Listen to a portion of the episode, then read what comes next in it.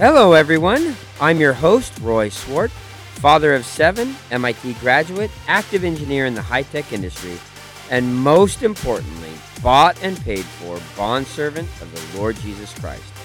Our mission here at the Ambassadors Forum is to equip you to be able to better understand and defend your faith by thinking biblically. It's the same way Jesus did it. I'm excited to have one of our very own homegrown apologists back on the show today for round two, David Hazen. David got a bachelor's in global economics and international business from Cedarville University. He is currently a business owner in the environmental industry and also has a passion for apologetics and the intellectual defense of the Christian faith.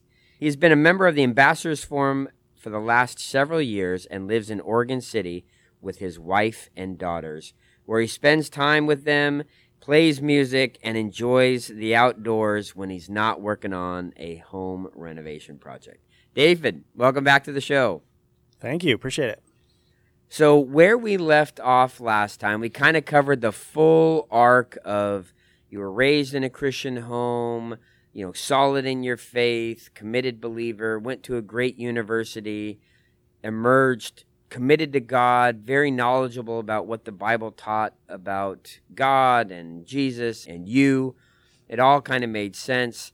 And then later, you know, you're in the workplace, some of these nagging doubts and inconsistencies of what you saw in reality started bumping up against what you had kind of put together as your worldview. You know, we talked a little bit in the last one about community, and I think it's probably worth touching on that a little bit more in the sense that one of the other things that was so challenging was that a, so many of my good friends were going through similar things. Mm. And even the people that I hadn't stayed in contact with, but you know, you kind of follow their careers and their lives on social media or whatever. So many of them just going a different direction, leaving the faith and but it's just that feeling that so many good friends and that Christian network that I had, just so many people going through the same thing. And do you think that in a way gave you permission to pursue these questions? Not consciously, I wouldn't okay. say. Okay. But it, it, certainly may have been a factor. But um, I think it was more to the point about community. I didn't have anyone in my own peer group in my own age that was a really close friend that was really, really solid in their faith, mm. meaning they had answers rather than just more questions. Yeah, that's oh, a good one. Here's okay. another kind okay. of a thing. Okay. Nobody had kind of gone through the, the, the darkness of challenging and emerged and said, "Hey, I'm on the other side. I've, I've I can help you." Exactly. Wow. Yeah. And so there's a huge spectrum here of how people arrive at this um, place of asking questions if they've been trained. And this is a little bit of an extreme example, but if they've been trained or taught that never question, never doubt, you know, Jesus is the way because I said so. They're in for a rude awakening. Yeah, but I think I would be. I would maybe even throw another category in there. Um, my experience, I was not in that category. I was encouraged sure. to ask questions and learn and grow and was exposed to apologetics even in high school, younger than yeah. that. But what was, I think, different was I didn't anticipate the the sophistication or the mm. coherence of the opposing arguments because right. all I had was the one side. It was almost like they were presented with a scoffing of the other side. It was like, here's the answers, yeah. and can you believe what those people believe? You know, yeah. and so that was more my category. Was I had been exposed to a lot of answers for questions that sure. were presented as not very good questions in the first place. I see. One way that I've seen that approached is I think it's Psalm 14:1. You know, the fool in his heart says there is no God. See, the Bible says anybody who ever questions God yeah. is just a fool. So, right. Yeah. Yeah.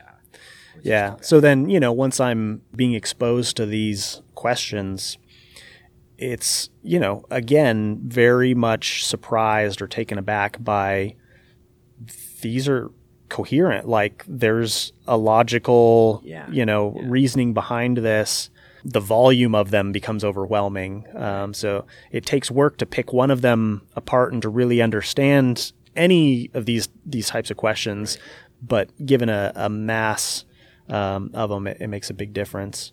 And then, you know, I guess the other thing that we could go back and touch on is unless you've gone through that process, there's really no way to describe, I think, the emotional side of it. If you grow up in the in the Christian faith, if if your friends are Christians, if that is the thing you know, once that worldview starts to crumble, it is just literally terrifying. The level of like anxiety just overwhelming. Wow. And there seems to be no way out buried under this pile of questions that you don't have answers to. You haven't built up any alternative worldview, right. um, and and so you're just you're just flailing. And it's just a very emotional, very terrifying experience. I've heard some people describe that situation. The effect of that is so you stop asking questions because you're like, if I keep asking questions and I arrive at the point where the Bible is not true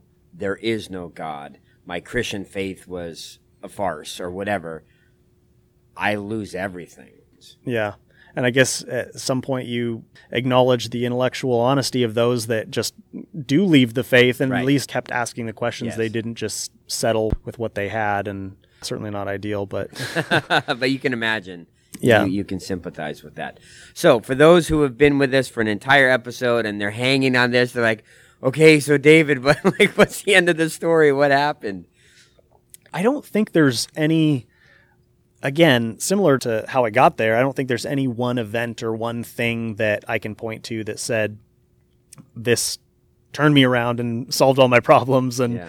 I'll just maybe give a couple of things sure. that I think really helped me. One of them would be I felt like I always had a couple of anchors to hold on to, things that I didn't question. Mm. For me, again, going back to growing up in a in a Christian faith, one of the things that I struggled with, that I really had doubts with, was the effectiveness of Christianity. Like I said, you know, it, mm. it is the Holy Spirit really working in my life? Is is God active in my life? And I right. I just didn't see that. But one of the anchors that I held on to was.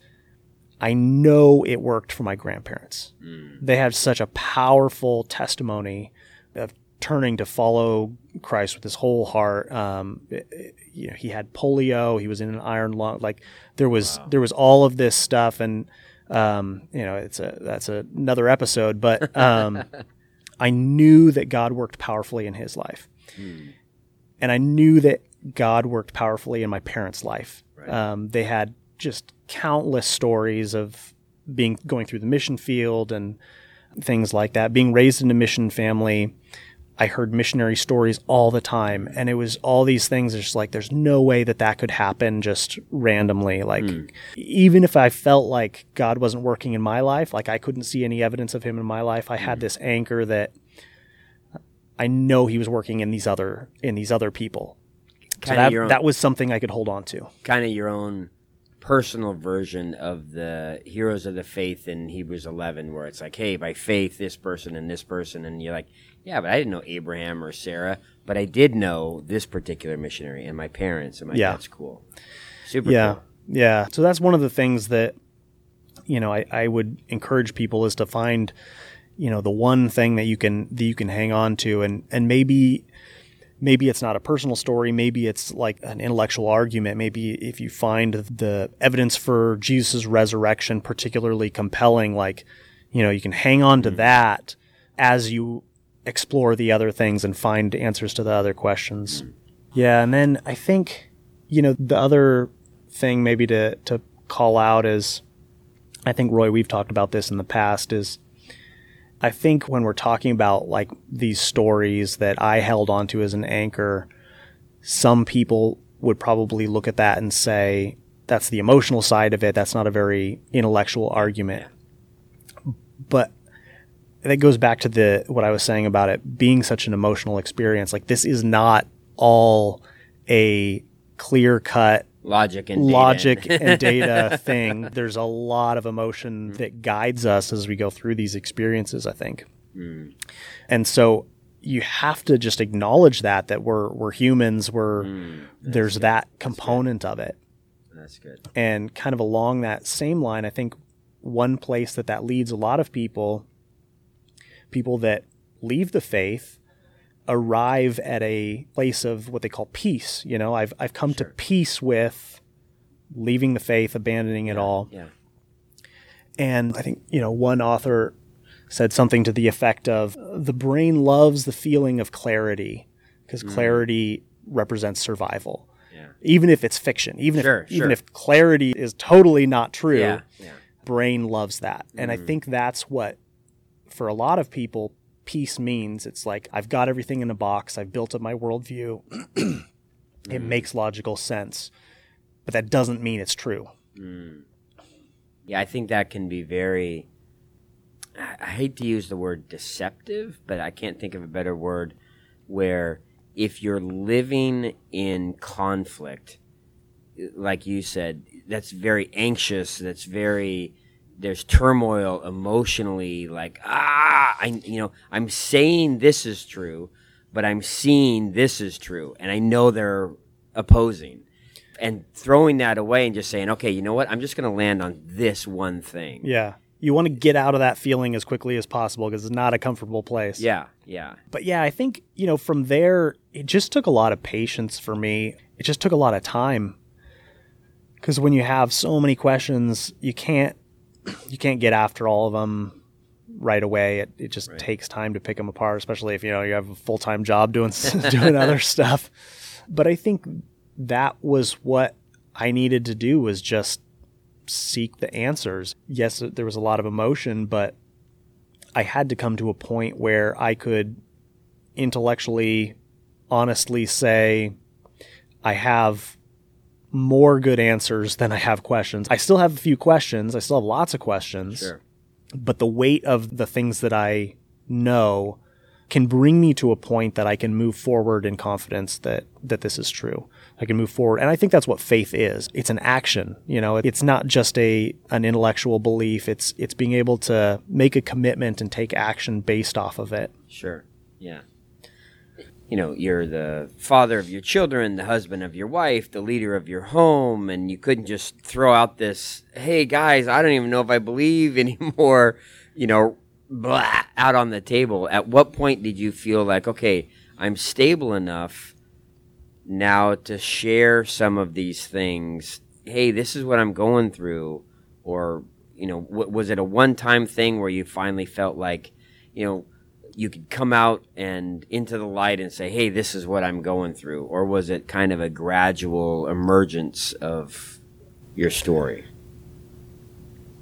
Um, I would say I think it was more gradual, but it seemed like there came a point when, like I said, I felt like there's this scale and the answers that I had weighed more than the questions that I didn't have or I didn't have answers yeah. to.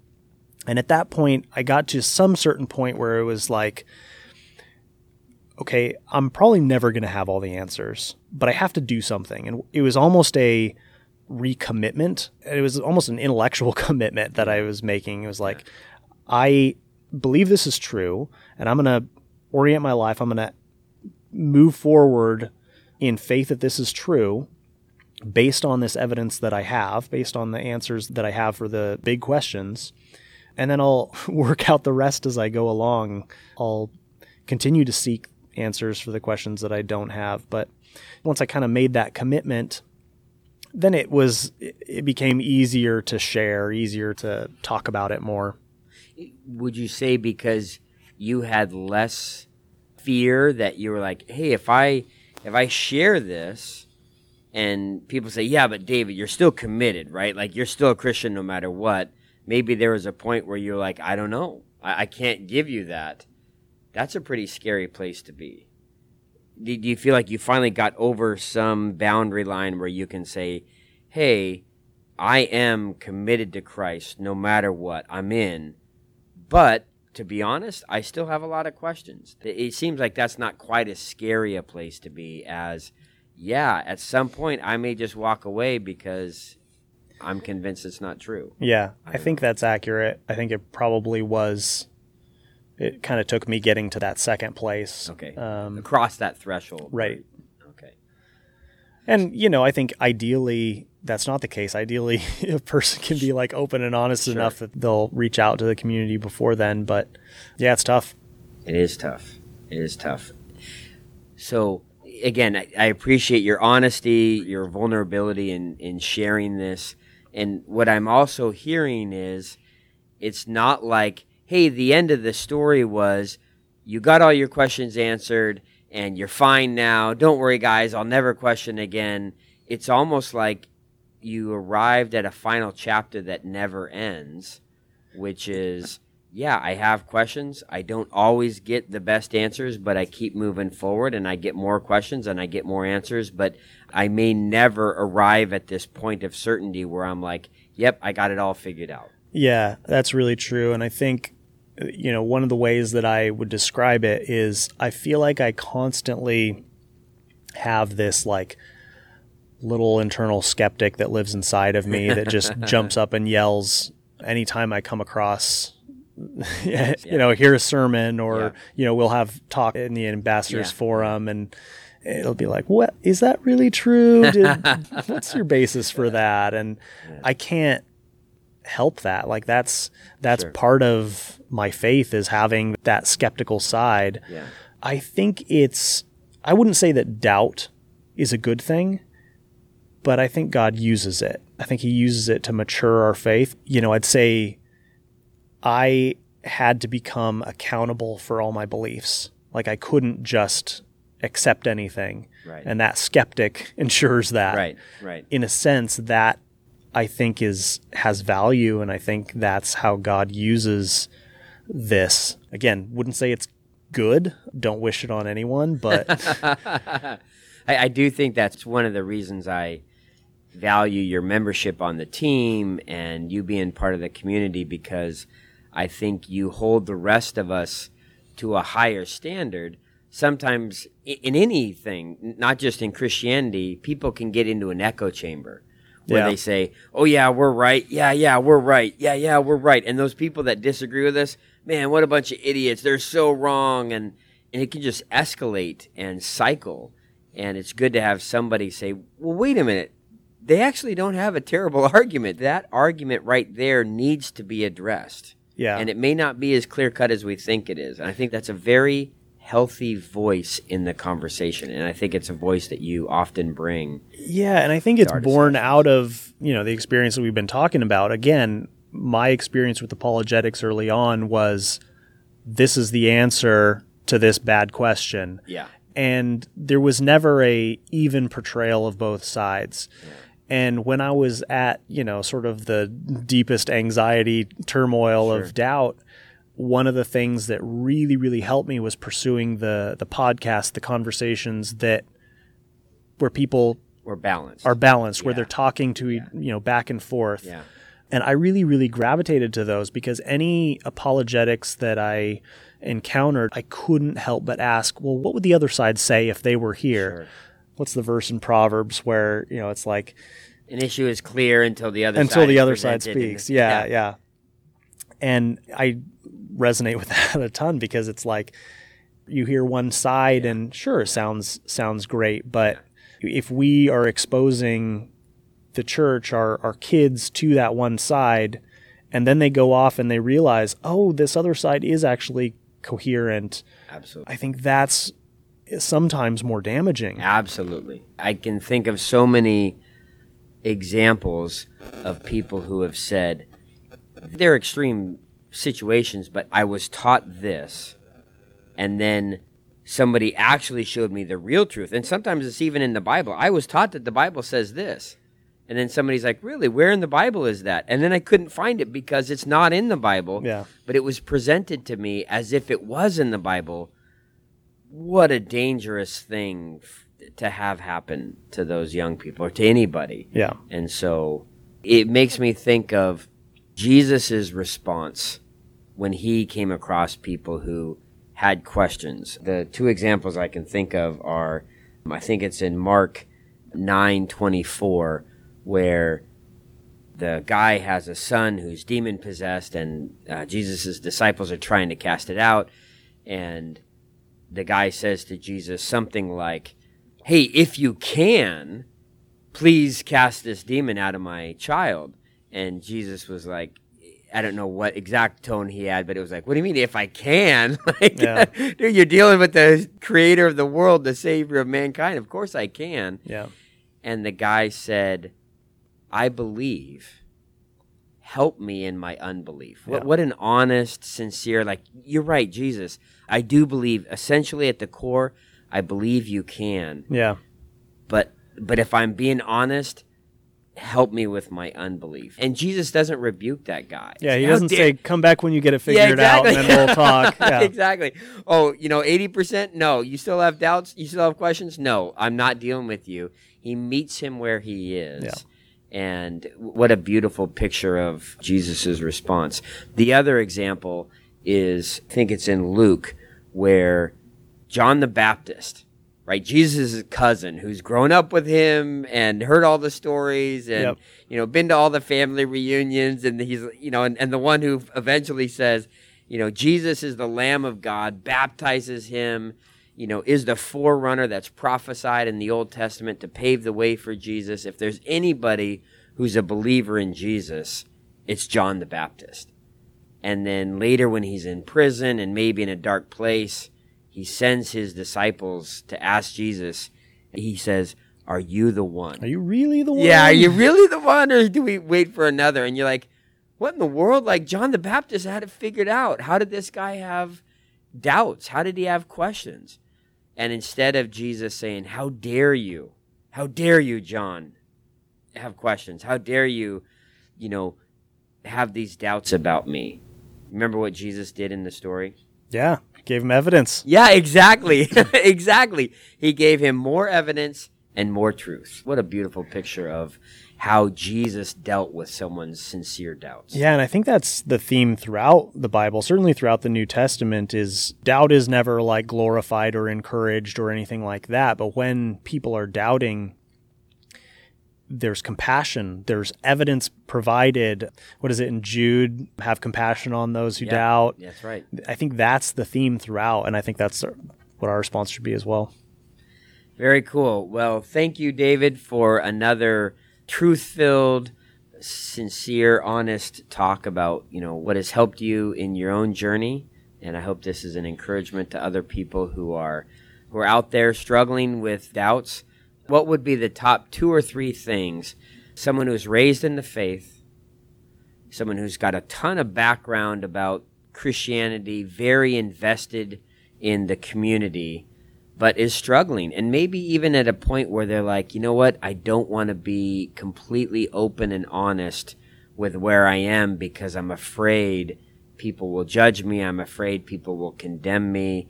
I'm afraid I'll lose my family, maybe my job what were the top couple of suggestions you'd have for that person? Yeah, I'd say don't give in to fear. It's a very fearful experience. Truth is true no matter what. And if our faith is really, really true, there will be evidence for it. There will be good answers.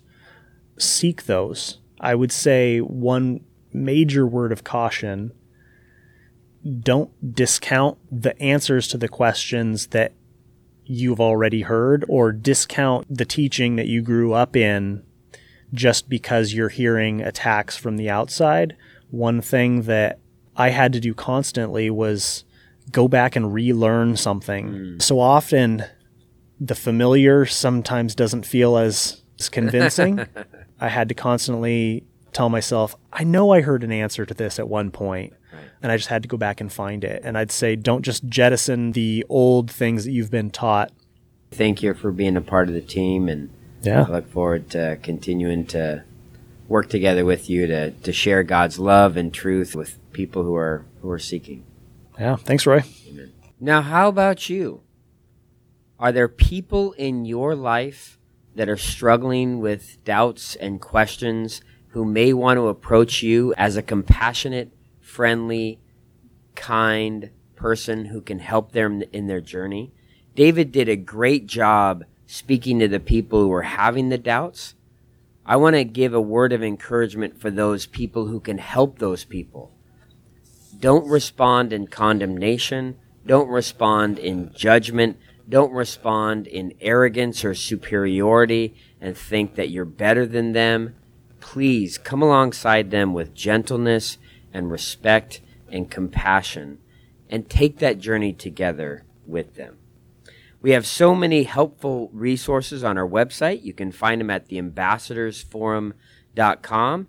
I pray that God will raise you up in your own faith and send you out to share that faith with others in the grace and truth of the Lord Jesus Christ. Until next time, I'm Roy Swart. May the Lord bless you and keep you.